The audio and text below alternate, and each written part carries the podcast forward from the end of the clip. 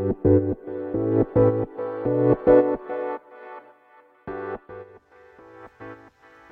んにちは。ゲーム実況ラボの富です。今日は言葉の話を少ししたいと思います。ゲーム実況でもどんな動画でももうライブ配信もブログもニュースも結局言葉が大事だよっていうお話。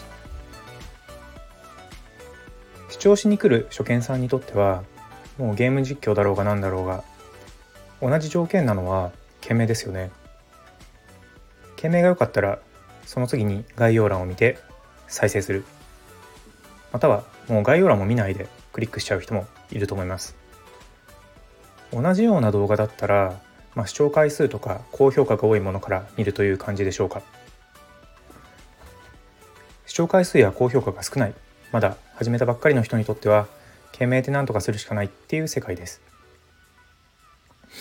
まあ、実際に動画で言えば YouTube にはサムネイルっていうのがあるんですけど、まあ、サムネイルの話は件名と一緒にするとごちゃごちゃしちゃうのでまた別の機会にしたいと思います。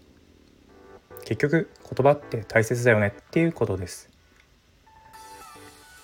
YouTube の件名の文字数はスマホで読みやすい28文字がいいって言われてます。では28文字どうやって考えましょうか？ポイントは今から言う3つです。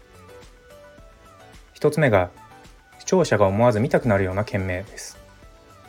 2つ目が Google や YouTube で検索される件名。3つ目がサムネの動画の内容と一致した件名です。全角で28字を考えるといっても28文字フルに使えるとは限らないですよね。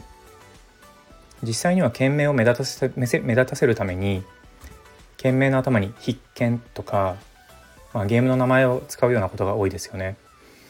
例えばドラクエ10をについて考えると頭に全角で「カッコドラクエ10カッコ閉じ」というようなものを入れます。そうするとカッコとドラクエカッコ閉じだけで全角6文字。で1010ね半角2文字。これが全角で1文字。合計7文字はもう使われちゃうってことですよね。28文字引く7文字。残りは21文字。ふむふむと。21文字しかないんですね。なので視聴者が思わず見たくなる件名 Google や YouTube で検索される件名サムネと動画と内容が一致した件名この3つを鍛えるためには俳句がいいと思うんです。俳句は5文字7文字5文字で構成されて季語季節の言葉を使います、まあ、季語といってもゲーム実況の件名なので季語はゲームに関する言葉と読み替えます。もちろんゲーム実況じゃない人は、えー、ビジネスとかですね。何でも当てはまると思います。それに関連する用語。例えばドラゴンクエストであれば季語は机にとかスライムとか勇者でしょうかね。5文字7文字5文字で合わせて17文字。先ほど言った21文字とかなり近い数字。ではちょっと僕がドラクエ3にまつわる俳句を考えてみました。かっこドラクエ3かっこ閉じ。ゾーマだよ。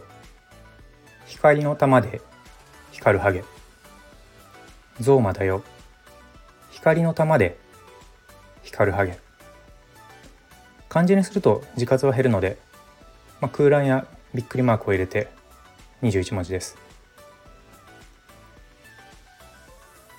あと7文字実は余裕があります。7文字の余裕ができたので頭に「カッコドラクエ3ラスボス」「カッコゾーマだよ光の玉で光るハゲ」いい感じですよね。今日8月14日土曜日。20時から。僕たちゲーム実況ラボが開催しているゲーム実況ラボ集会では実際に俳句で言葉を考える集会を行います。ゲストにチャンネルくずねずみさんはくずねずみはゲームを実況しないのジオニクスト先輩動画編集コミュニティエディターズキャンプのヨネさんとドデンさんが来てくれます。一緒にゲーム実況のショート動画を見ながら俳句を作る企画をしますので是非そちらで実際にどうやって俳句を作るのかまあ生で作るのでしょうもない俳句ばっかりできると思うんですけど頭の体操するためにいいと思うので是非見に来てください。今日はこれまで。それでは。